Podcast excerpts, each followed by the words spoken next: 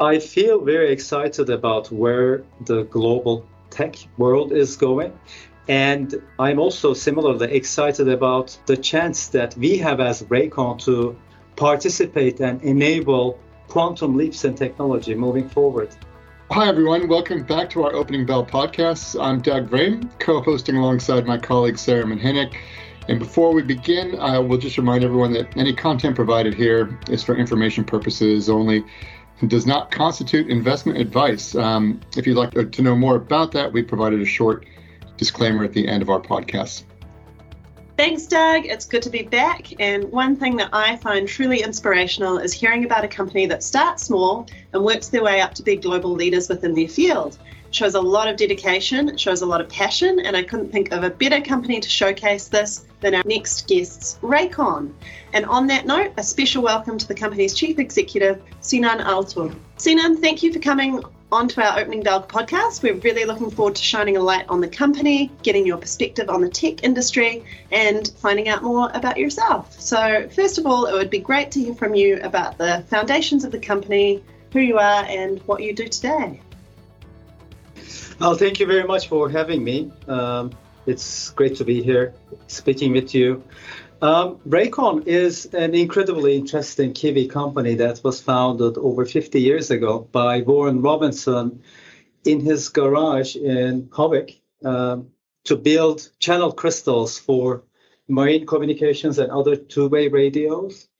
Now, today, we are a global leader in frequency control products that uh, provide the heartbeat to a variety of electronic uh, equipment in a variety of applications.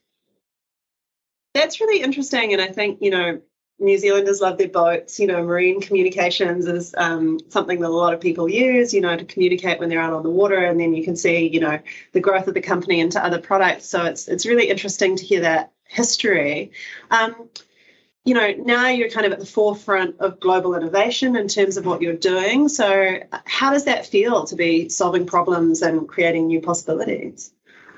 Well, it feels uh, incredibly exciting to be in the forefront of technology innovation. As you said, we participate in some of the world's leading uh, technology applications. And uh, I'd like to believe that we contribute, but we also enable some. Uh, and these include a variety of applications from 5G uh, communication networks all the way to space and satellite communications, global positioning systems. So it's really exciting.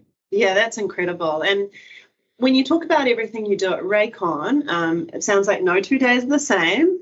What are some of the challenges and opportunities that you are noticing within your industry specifically?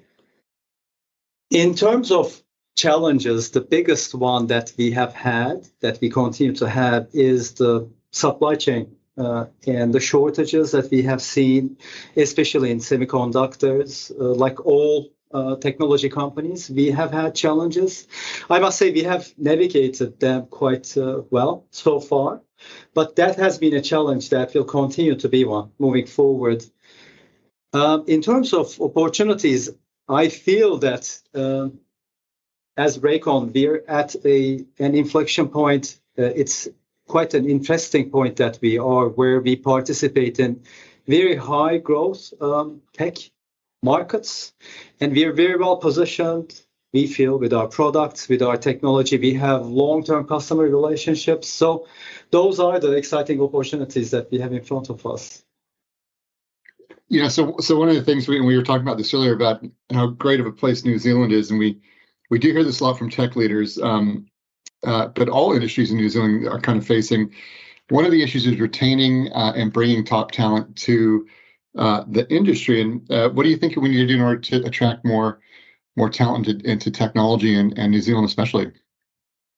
I feel that it's a privilege to be in New Zealand and to live in New Zealand. I moved here a bit uh, less than two years ago, and I feel that it's uh, the country on its own is a great base for attracting uh, technology talent.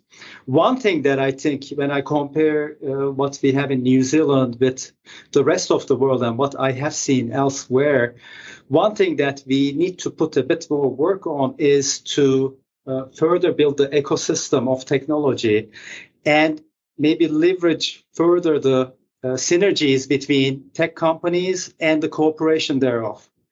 That otherwise, this is a great place to be in and to live yeah. in. So I think that by itself uh, is uh, giving a big opportunity to bring tech talent to New Zealand. Yeah, well, that's great to hear, and, and I love the enthusiasm uh, when you talk about it that you bring to the role. We, our family moved to New Zealand about five years ago as well, and um, it is uh, it is a great place to be, and it's fun to be involved in the growth of the industry and, and everything. And uh, before we get into more, just take a moment. You started as um, not the chief executive officer, executive officer, but have moved into that role within your two years. So congratulations on that, and and just curious on how everything is going. Yeah, um, I, everything is going very well. I must say, I, it's really uh, very humbling for me to be the chief executive of this uh, truly Kiwi technology pioneer.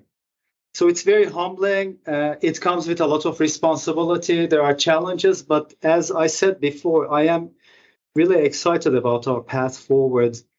And uh, my journey uh, with Rakon, uh, it started all the way back 20 years ago uh, in US.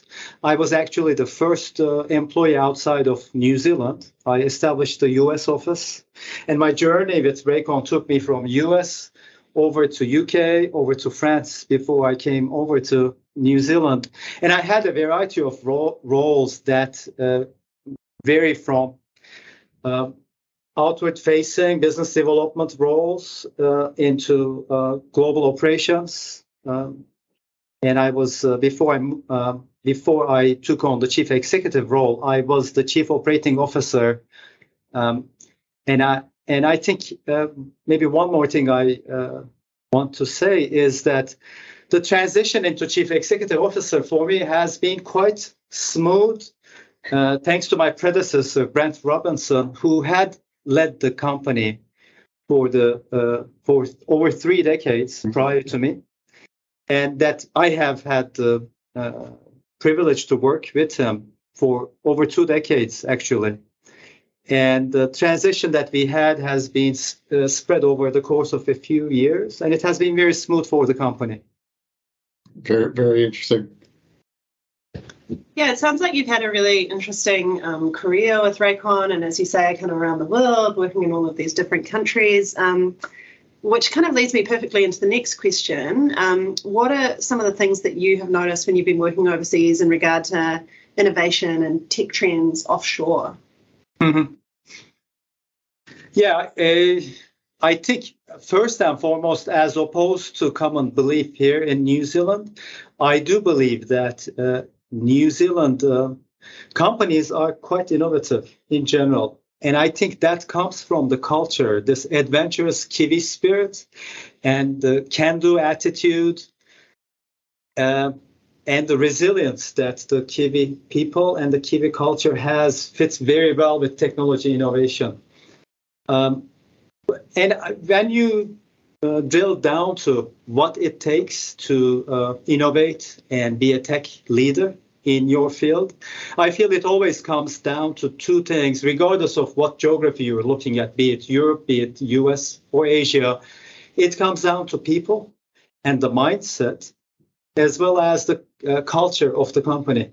Uh, that that uh, we have as Rakon, uh, the Kiwi culture that we have in New Zealand, we have spent a lot of energy to expand it to the rest of the world, our operations uh, within the rest of the world, and we benefited greatly from that.